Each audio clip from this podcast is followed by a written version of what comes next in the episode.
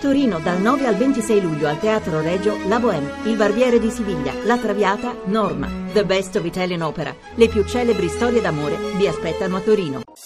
Voci del mattino.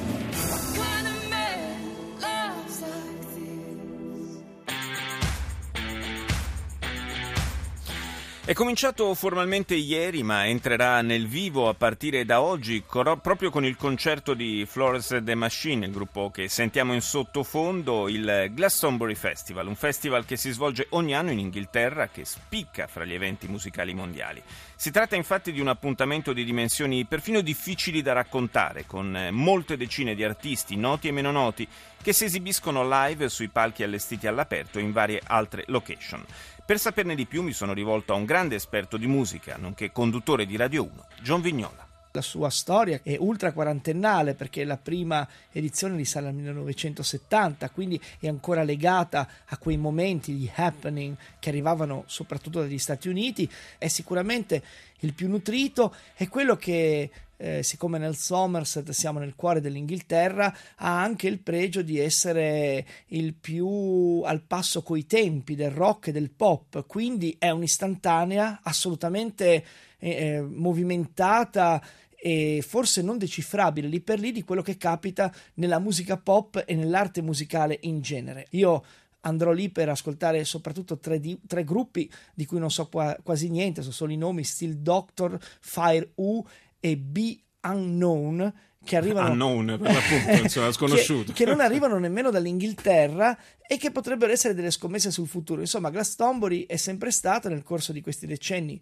rimane anche un palco in cui ci si azzarda. Mi viene in mente quell'edizione, tra l'altro festeggiamo il trentennale tra poco, dell'Ive Aid dove gli U2 spiccarono il salto verso la notorietà, sì. no? con Bono che si gettò in mezzo alla folla o eh, Freddie Mercury che fece forse la sua performance più commovente di sempre. Ecco, Glastonbury ha ancora questo tipo di sapore, un po' di iniziazione di qualcosa che sta ancora per arrivare, la condivide con pochissimi altri festival, forse giusto Roskilde, eh, però siamo in Danimarca ed è una fiammella accesa rispetto al futuro del rock quando va sul palco. E il fatto che sia, come dicevi, una istantanea è confermato anche da, dal fatto che il programma è in continua evoluzione. Uh, Glastonbury, come Roskilde, ma anche come il Primavera Sound che c'è stato da poco e di cui Radio 1 è stato un po' il main partner qui in Italia, ha questo pregio di cambiare le, le, band che parteciperanno fino all'ultimo istante per dare anche un senso di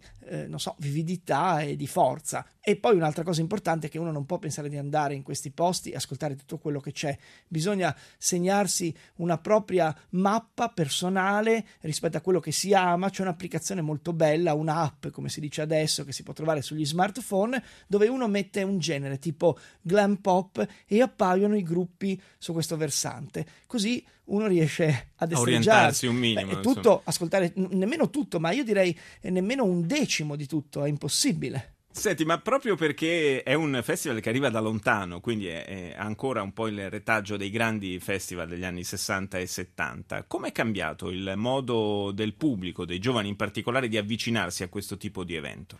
Allora, è cambiata la velocità rispetto agli anni in cui per esempio non c'era internet e quindi andare magari proprio sul sito, non sto parlando di un sito internet, andare a Glastonbury e scoprire chi ci sarà era una cosa molto avventurosa, si andava nelle biglietterie per avere delle novità, adesso c'è questa accessibilità per cui tu, per cui tu sai in tempo reale cosa vedrai, sì. quindi è cambiata anche la consapevolezza. E a questa consapevolezza però si unisce un disincanto perché eh, Glastonbury per tanti è solo uno tra i, tra i, numerosissimi festival che ci sono, non c'è più un'adesione diretta, io vado a vedere la mia band preferita, non vado più a vedere gli U, non vado più a vedere queste band che hanno anche fondato un po' il linguaggio del rock, vado a vedere magari gli Arcade Fire, quindi c'è un senso eh, che è quello, tu dicevi 60-70 del non nemmeno della decadenza, non sono più le prime volte.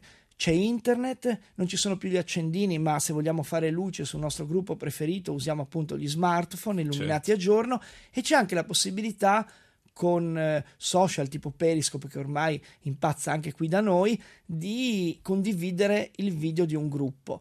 Cosa è rimasto rispetto a quel periodo è la libertà di scelta e anche la vivacità.